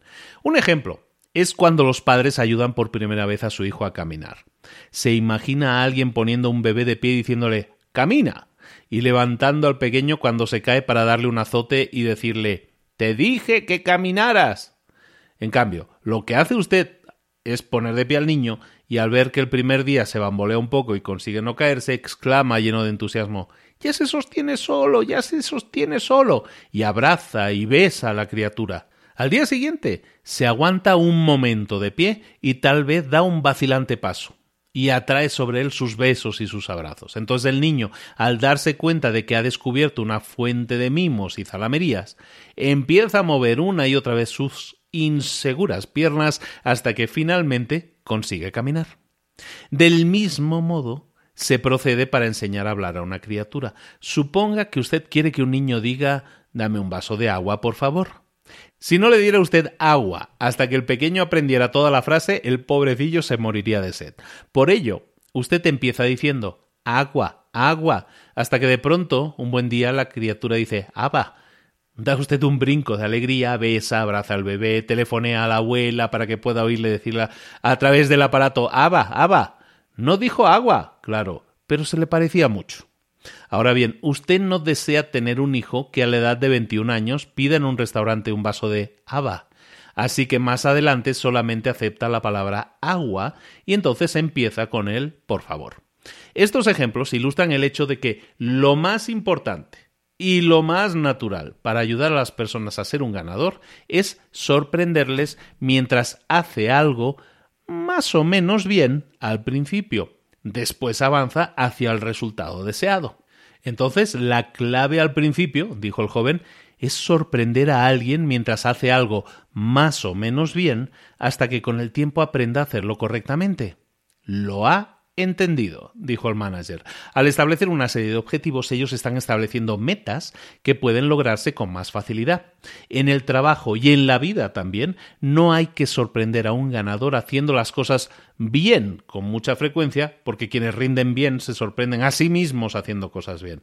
Pero las personas que están aprendiendo se benefician de los elogios y el aliento por parte de otros. ¿Por ello observa usted de cerca a sus nuevos empleados al principio? preguntó el joven. ¿O al personal más experimentado cuando comienza un nuevo proyecto? Sí, la mayoría de los managers esperan que sus empleados hagan algo exactamente correcto para elogiarles. Como resultado, muchos de ellos nunca llegan a conseguir altos rendimientos porque sus superiores solo se concentran en sorprenderles mientras hacen algo mal, es decir, algo que no se ajusta exactamente al resultado deseado. No parece ser un procedimiento muy eficaz, sugirió el joven. Pues no, no lo es. asintió el manager. Tristemente, eso es lo que muchas organizaciones hacen con los empleados nuevos y sin experiencia. Les dan la bienvenida a bordo, les presentan a todo el personal y luego los abandonan a su suerte. No solo no tratan de sorprenderlos mientras hacen algo más o menos bien, sino que periódicamente les dan un aguijonazo para que se muevan. Este ha sido un estilo de dirección popular por mucho tiempo. Yo lo llamo el sistema déjalo solo y zas. Se deja a un empleado que se las arregle esperando de él un buen rendimiento y cuando se observa que su trabajo no es satisfactorio, zas, una buena reprimenda. ¿Y qué le sucede a esas personas? preguntó el joven. Si ha estado usted en alguna organización, y supongo que ha visitado varias, lo sabrá, porque los ha visto. Hacen el mínimo esfuerzo posible. El joven se rió. Tiene usted razón, los he visto. Entonces añadió Trabajando con ese tipo de manager se puede entender por qué hay tantas personas que no disfrutan de su trabajo. El manager asintió. Eso es muy cierto. Y ellos tampoco participan en lo que están haciendo ni están muy interesados en realizar un buen trabajo. Estoy comenzando a ver, dijo el joven, por qué los elogios de un minuto parecen funcionar tan bien. Sin duda, es mejor que centrarse solamente en lo que se hace mal. Entonces añadió Es divertido, pero eso me recuerda a algunos amigos míos. Ellos me dijeron que tenían una nueva mascota y me preguntaron qué pensaba yo de su gran idea de entrenar al perro en su casa. Casi me da miedo preguntar, dijo el manager. ¿Cómo iban a hacerlo? Me dijeron que si el perro tenía algún accidente sobre la alfombra, iban a agarrar al perro, empujar su morro hasta tocar el producto, darle unos azotes en el trasero con un periódico doblado y después echar al animal por la ventana abierta de la cocina que daba un patio trasero donde se suponía que el perro debía hacer sus cosas. El manager se rió. Luego me preguntaron si creía que aquel método daría buen resultado. Reí, porque sabía lo que sucedería, y así fue. Al cabo de unos tres días, el perro hizo sus cosas en el piso y saltó por la ventana. El perro no sabía qué hacer, pero sí sabía que era mejor abandonar lo antes posible aquella zona. El manager aprobó con entusiasmo las palabras del joven. Es un ejemplo estupendo. El castigo no da resultado cuando se utiliza con alguien que está aprendiendo. En lugar de castigar a personas sin experiencia que aún están aprendiendo, necesitamos redirigirlas. Eso implica volver a establecer claros objetivos de un minuto para asegurarnos de que entiendan lo que se espera de ellos y cómo se ve una buena realización. Entonces, preguntó el joven, una vez hecho eso, ¿intenta usted sorprender a la persona de nuevo haciendo algo más o menos bien? Exacto. Al principio, uno siempre intenta observar situaciones en las que puede hacer legítimamente un elogio de un minuto. Después, mirando al joven directamente a los ojos, el manager añadió Es usted muy receptivo y aprende con mucho entusiasmo. Eso me hace sentirme bien al revelarle los secretos de la dirección al minuto. Ambos sonrieron. Los dos sabían reconocer un elogio de un minuto cuando lo oían. Yo prefiero recibir un elogio de un minuto que una redirección de un minuto, dijo el joven. Creo que ya comprendo por qué dan tan buenos resultados los objetivos de un minuto y los elogios de un minuto. Son muy razonables. Pero, ¿por qué funciona la redirección de un minuto? El manager explicó hay varias razones por las que la redirección de un minuto funciona tan bien. Para empezar, los comentarios que se hacen se producen en pequeñas dosis, porque se capta el error al principio. Muchos managers se guardan sus comentarios, es decir, que van almacenando observaciones de cosas que se han hecho mal hasta que se acumula la frustración. Entonces, cuando llega el momento del control del rendimiento, esos managers están enojados en general debido a que su saco está realmente lleno. Y por eso lo levantan y lo descargan todo a la vez. Les dicen a esos empleados cada cosa que han hecho mal durante las últimas semanas, meses o incluso más. No es justo para las personas que se guarden sentimientos negativos acerca de su mal rendimiento y tampoco es eficaz. El joven respiró profundamente y dijo Qué cierto es todo eso. También suele suceder con frecuencia en casa. Sí, algunos padres y cónyuges hacen eso también y obtienen los mismos malos resultados. Lo que sucede entonces es que las personas normalmente terminan en desacuerdo acerca de los hechos o sencillamente se quedan calladas y albergan resentimientos. Con frecuencia, la persona que recibe los comentarios se pone a la defensiva. No se responsabiliza de lo que ha hecho mal. Eso sería otra versión del modo de comunicación que dice déjalo solo y zas. Si los managers abordaran esas cosas antes, podrían ocuparse de una conducta cada vez y la persona no se sentiría abrumada tendría más probabilidad de escuchar los comentarios según la intención que estos tenían. Por eso creo que el control del rendimiento debería ser un proceso continuado y no algo que se hace una vez al año solamente. Entonces, por eso funciona la redirección, porque el manager trata de manera justa y clara una conducta cada vez, de modo que la persona que recibe los comentarios pueda escucharlos. Sí, lo que se pretende es librarse de la mala conducta, pero mantener la valía de la persona, de modo que no se ataca a la persona tan solo porque haya cometido un error. ¿Y por eso se propone usted elogiar a las personas en la segunda mitad de la redirección? Sí, la meta no es derribar a las personas, sino edificarlas. Cuando el concepto que tenemos de nosotros mismos está bajo ataque, sentimos la necesidad de defendernos a nosotros y nuestras acciones, incluso hasta el grado de llegar a distorsionar los hechos. Cuando las personas se ponen a la defensiva, no aprenden. Por lo tanto, debemos separar su conducta de su valía. Reafirmarlos después de haber abordado el error se enfoca en la conducta realizada sin hacer ataques personales. Cuando usted se va, quiere que la persona sea consciente de lo que hizo mal y se preocupe por ello en lugar de acudir a un compañero de trabajo y hablar sobre lo mal que le trataron o lo que piensa de su estilo de liderazgo. De otro modo, la persona no se hace responsable de ninguna manera del error cometido y el manager se convierte en el villano. ¿Y por qué no hace el elogio primero y después la crítica? preguntó el joven. Por alguna razón, sé que no daría resultado, dijo el manager. Algunos empleados, ahora que lo pienso, dicen que como manager soy bondadoso y duro pero en honor a la verdad debo decir que soy duro y bondadoso. Duro y bondadoso, repitió el joven. Sí, en ese orden. Es una antigua filosofía que ha dado buenos resultados durante miles y miles de años. Hay una historia de la antigua China que ilustra precisamente eso. En otros tiempos, ya muy lejanos, un emperador nombró a un segundo para que le ayudara a administrar el país.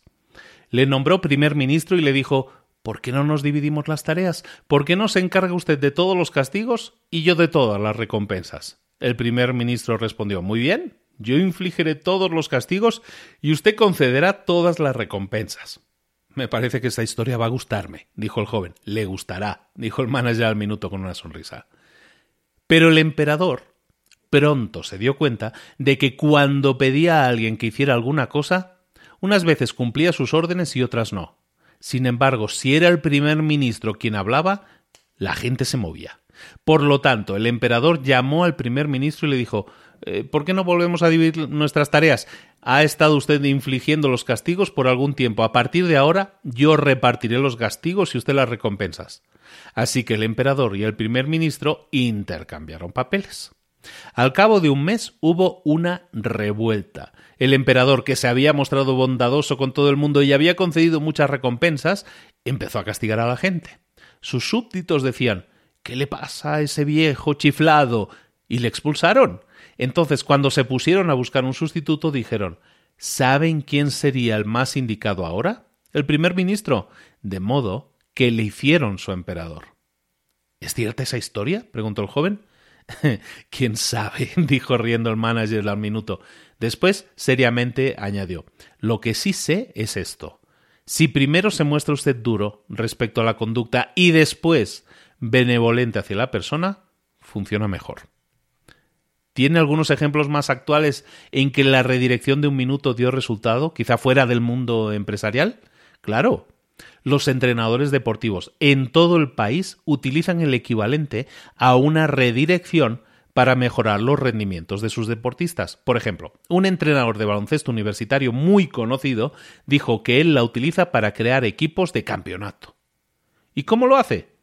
Me habló de una vez en que su mejor jugador estaba jugando tan mal en un partido importante que a menos que mejorara su juego rápidamente el equipo probablemente perdería.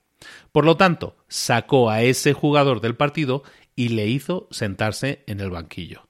¿A su mejor jugador? preguntó el joven. ¿Cómo podía permitirse sacarle de un partido importante? No podía permitirse el no hacerlo.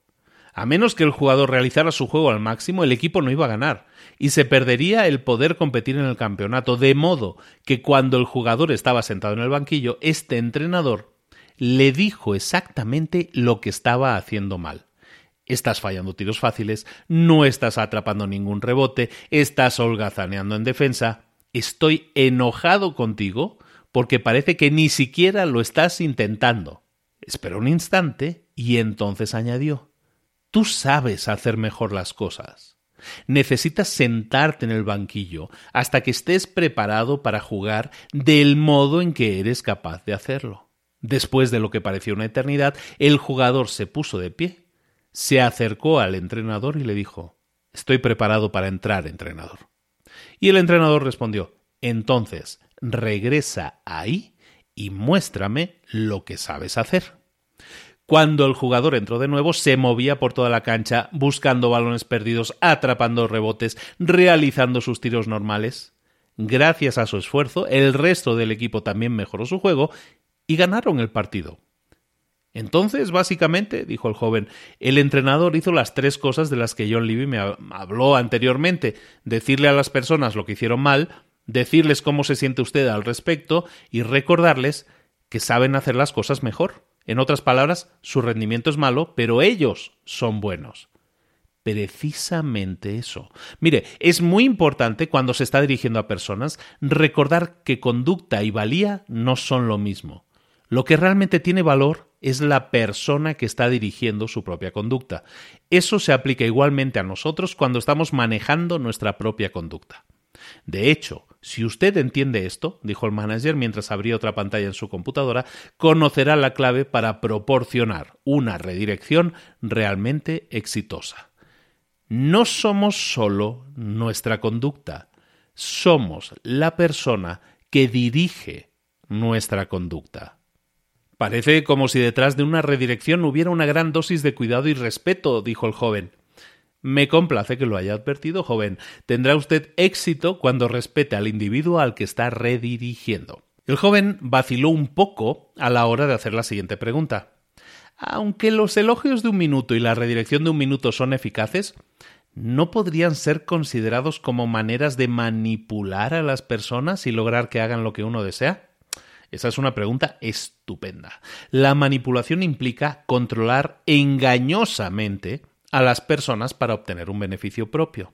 Si intenta manipular a las personas, está haciendo un mal trabajo y eso le va a traer consecuencias.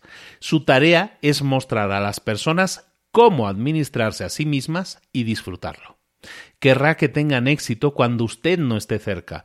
Por eso es tan importante hacer saber a las personas desde un principio lo que usted está haciendo y por qué sucede como en las demás cosas de la vida. Hay cosas que funcionan y otras que no.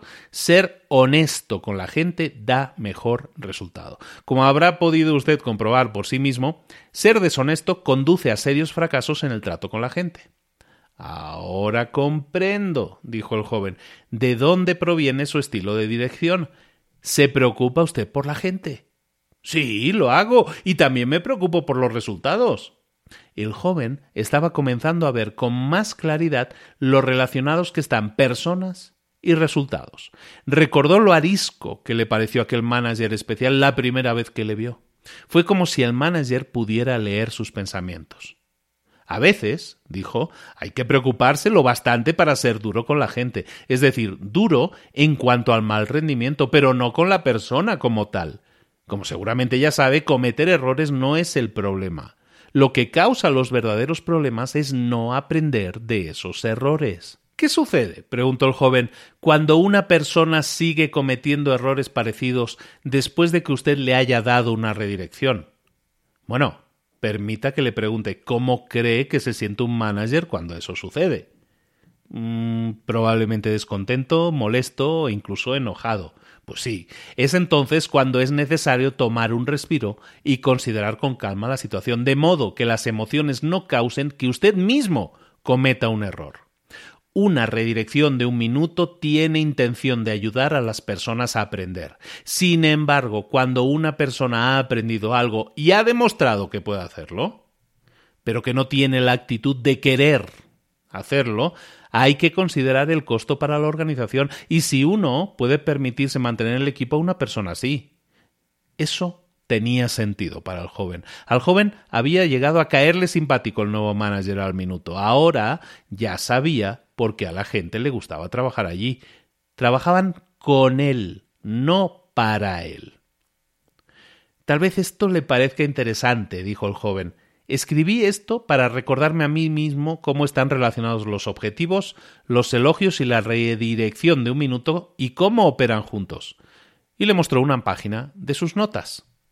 Los objetivos comienzan ciertas conductas, las consecuencias influencian futuras conductas.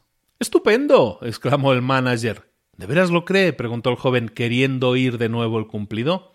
Joven, dijo alegremente el manager, no es mi papel en la vida ser un magnetófono. No tengo tiempo para repetir mis palabras. el joven advirtió que justamente cuando esperaba un elogio de un minuto, estaba a punto de recibir una redirección de un minuto. Entonces adoptó una expresión de seriedad y dijo simplemente ¿Cómo? Se miraron un momento el uno al otro y ambos soltaron al unísono una carcajada. Me agrada usted, joven, dijo el manager. ¿Qué le parecería trabajar aquí? El joven se quedó mirando con sorpresa. ¿Quiere usted decir si me gustaría trabajar para usted? preguntó con entusiasmo. No, quiero decir si le gustaría trabajar para usted mismo, como las otras personas en nuestro equipo. En su interior a las personas les gusta trabajar para sí mismas. Las personas en nuestro equipo trabajan como colaboradores y juntos buscamos maneras de mejorar. Yo hago todo lo posible para ayudarles a trabajar mejor y en el proceso todos disfrutamos más de nuestro trabajo y de nuestras vidas. Y somos de un gran beneficio para nuestra organización. Aquello era, por supuesto, lo que el joven había estado esperando todo el tiempo. Sí, me gustaría mucho trabajar aquí, dijo. Y así lo hizo. Con el tiempo, se benefició mucho de trabajar con un manager tan innovador. Y finalmente, sucedió lo inevitable. El joven se convirtió también en un manager al minuto. Y lo hizo no porque pensara y hablara como tal, sino porque dirigía y administraba como uno de ellos. No complicaba las cosas, fijaba objetivos de un minuto, hacía elogios de un minuto, daba redirecciones de un minuto, formulaba preguntas breves e importantes, decía la verdad sencilla, reía, trabajaba, disfrutaba y tal vez lo más importante de todo es que no solamente administraba, sino que también dirigía a las personas a ser creativas y a hacer cosas nuevas. Alentaba a quienes estaban a su alrededor a hacer lo mismo por las personas con las que trabajaban. Creó incluso un plan de bolsillo para facilitar a las personas el llegar a ser un nuevo manager al minuto. Lo entregaba como un regalo útil a quienes pudieran beneficiarse de él Muchos años después, el hombre miró hacia atrás, recordando el momento en que oyó por primera vez de la dirección al minuto. Parecía que había pasado mucho tiempo. La necesidad de que su organización fuera más ágil y respondiera con más rapidez se había vuelto incluso mayor desde que había conocido al nuevo manager al minuto. De modo que estaba muy agradecido de que ese manager especial hubiera sido tan generoso con su tiempo y su conocimiento había demostrado ser muy valioso. Recordando su promesa de compartir lo que él mismo había aprendido con otros, había ampliado las notas que había tomado hacía tanto tiempo y había entregado una copia a cada persona de su equipo. Ellos lo habían leído y habían dicho que utilizar los tres secretos había marcado una verdadera diferencia.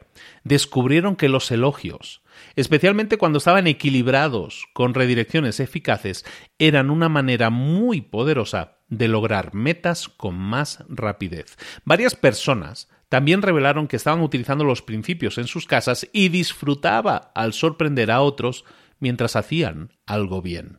Liz Aquino había pasado por allí para decir gracias por hacerme saber sobre los tres secretos. Ahora tengo más tiempo. Él había respondido tenemos que darle las gracias por eso al nuevo manager al minuto. Sentado ante su escritorio, se dio cuenta de lo afortunado que era. Ahora tenía tiempo para pensar y planear, y para dar a su organización el tipo de ayuda que realmente necesitaba. Tenía más tiempo para pasarlo con su familia y seguir otros intereses. Incluso tenía tiempo para relajarse. Se sentía afortunado, tener menos estrés del que otros managers podrían experimentar. Debido a que las personas de su equipo estaban rindiendo también, su división tenía menos problemas costosos de personal, menos enfermedades, menos absentismo laboral. Al echar la vista atrás, estaba contento de no haber esperado a comenzar a utilizar la dirección de un minuto hasta que pensara que podía hacerlo correctamente. Había admitido ante su equipo no estoy acostumbrado a decir a las personas lo buenas que son o cómo me siento, y no estoy seguro de poder recordar siempre decirles que los valoro y tengo una buena opinión de ustedes cuando les dé una redirección. Por lo tanto, tuvo que sonreír cuando alguien dijo Bueno, al menos podría intentarlo. Simplemente al preguntar a las personas si querían ser dirigidas por ese tipo de manager y admitir que podría ser que no siempre él pudiera hacerlo bien, había logrado algo importante. Las personas sabían desde un principio que él estaba sinceramente de su lado desde el comienzo, y eso marcaba toda la diferencia. Estaba inmerso en sus pensamientos, de modo que cuando sonó el teléfono, le asustó. Buenos días, oyó que le decía a su asistente. Hay una joven al teléfono que desea saber si puede venir a hablar con usted sobre nuestro estilo de dirección del personal. Él sonrió, recordando sus propias experiencias al principio. Me encantaría hablar con ella, respondió. Más adelante, cuando se reunió con la brillante mujer, dijo me complace compartir lo que he aprendido sobre dirección y administración. Y mientras le ofrecía un asiento añadió Solo quiero pedirle una cosa. ¿De qué se trata? preguntó la visitante. Simplemente empezó a decir que si le resulta útil, compártalo con otros. Fin. Muy bien, chicos, pues hasta aquí ha sido. Iba a decir el resumen, no es el resumen, es el libro completo de, en este caso, el nuevo manager al minuto de Ken Blanchard y Spencer Johnson. El libro, republicado en este 2015, basado en el Manager al Minuto, el One Minute Manager, libro famosísimo del año 82. Si te ha gustado, pues felicidades, espero que lo hayas disfrutado mucho, esa era la idea, pero si te ha gustado y crees que, que, me merezco a menos cinco estrellitas en iTunes, si tienes la posibilidad, un mensaje, un saludo, pues te lo agradecería mucho. También te pediría algo, si no nos estás siguiendo en la plataforma que nos estés escuchando ahora, si, es en YouTube, en YouTube, si es en Spotify, en Spotify, eh, sabes que puedes suscribirte al canal de YouTube o te puedes suscribir al podcast en Spotify o a través de iTunes también te puedes suscribir o a través de la plataforma que sea, Evox, Tuning, da igual. Eh, el hecho es que te suscribas. Ese tipo de cosas que para ti pueden ser insignificantes, realmente nos ayudan a, nosotros, a personas como yo, que nos dedicamos a esto por amor al arte, por regalarte valor y por darte pues contenido que te pueda ayudar. Este ya es, como decía, mi cuarto año, cierro eh, mi cuarto año con estos episodios, estos últimos episodios del año 2019, pero solo te digo una cosa, espero con más ilusión que nunca esta nueva década que empieza dentro de 5 o 6 días.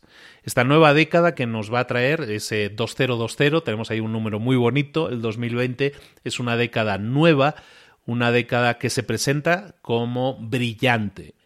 Y ese que se presente como brillante siempre va a depender de ti, de tu actitud, de cómo quieres o debes o sientes que puedes hacer las cosas.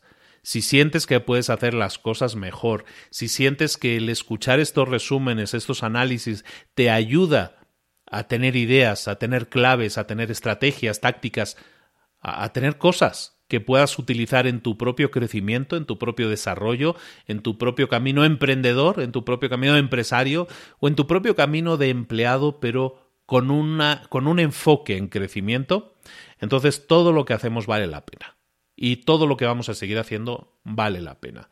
Esto empezó, lo comento siempre, esto empezó como un hobby. Yo lo empecé como un hobby, como un entretenimiento personal.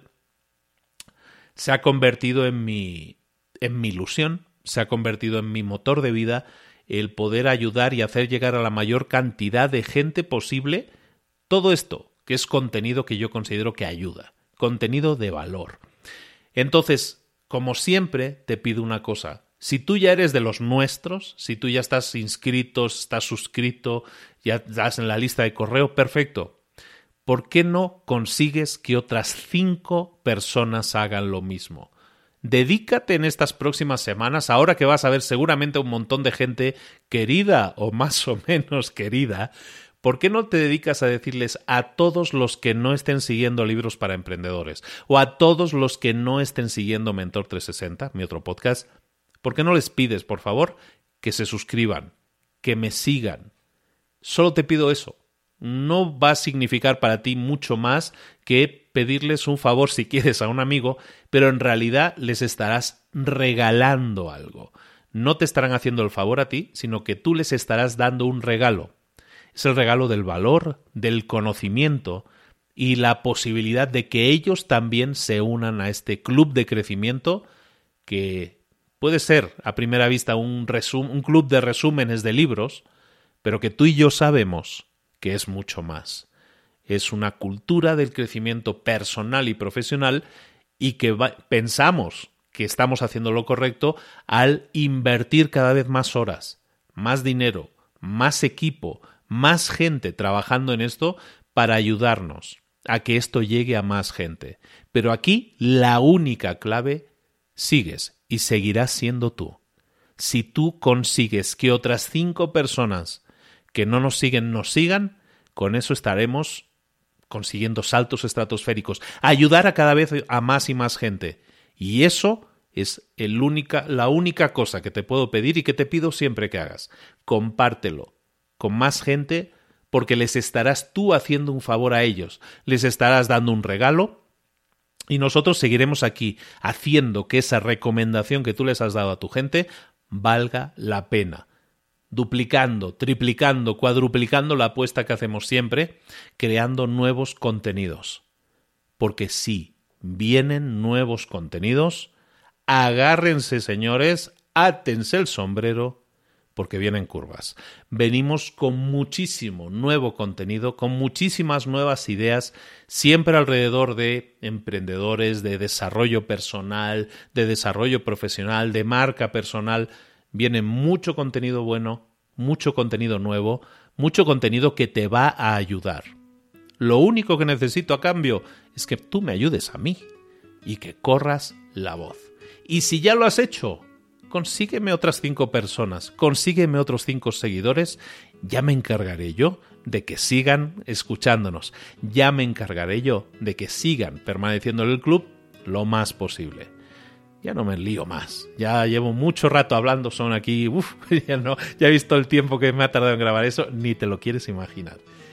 De nuevo, gracias por todo, Gracias por hacer libros para emprendedores eh, uno de los podcasts del año en iTunes. Gracias por hacer que hayamos triplicado las descargas que teníamos en Spotify este año. Gracias por ser uno de los eh, podcasts más descargados en Evox. Gracias por tantas cosas. Tantas cosas que lo único que puedo seguir diciendo es gracias, gracias, gracias y gracias. Y como estamos en una época que es de eso, pues no me duele decirlo, no me siento mal decirlo, al contrario, me hace sentir cada vez mejor decírtelo una y otra vez muchas, muchas gracias. Nos vemos muy pronto, en unos días, aquí de nuevo en Libros para Emprendedores. Un abrazo grande. Hasta pronto.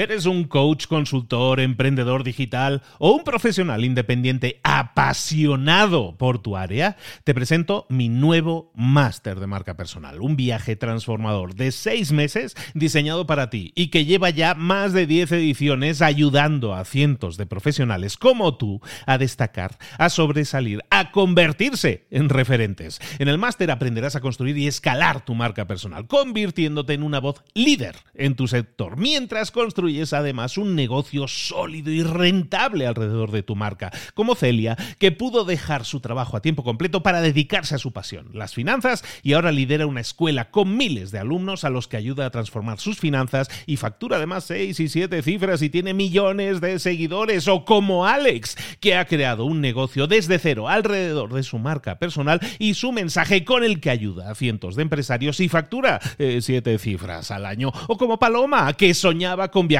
por el mundo y que ahora vive como nómada digital con cientos de miles de seguidores y más de 17.000 alumnos. Gracias al máster, su sueño pasó de ser una idea a una realidad rentable y reconocida. Este es el momento de que tú también dejes tu huella, de influir y de vivir por fin de tu pasión. Visita librosparaemprendedores.net barra marca y descubre muchas más historias de éxito de gente que confió en nuestro método. En junio comenzamos además la nueva generación y añadimos más novedades, más servicios y más soporte que nunca. Únete a la élite de profesionales que ya están cambiando sus vidas. ¿Estás listo? ¿Estás lista para desarrollar tu marca personal y ser nuestra próxima historia de éxito? Pues visita librosparaemprendedores.net barra marca y comencemos.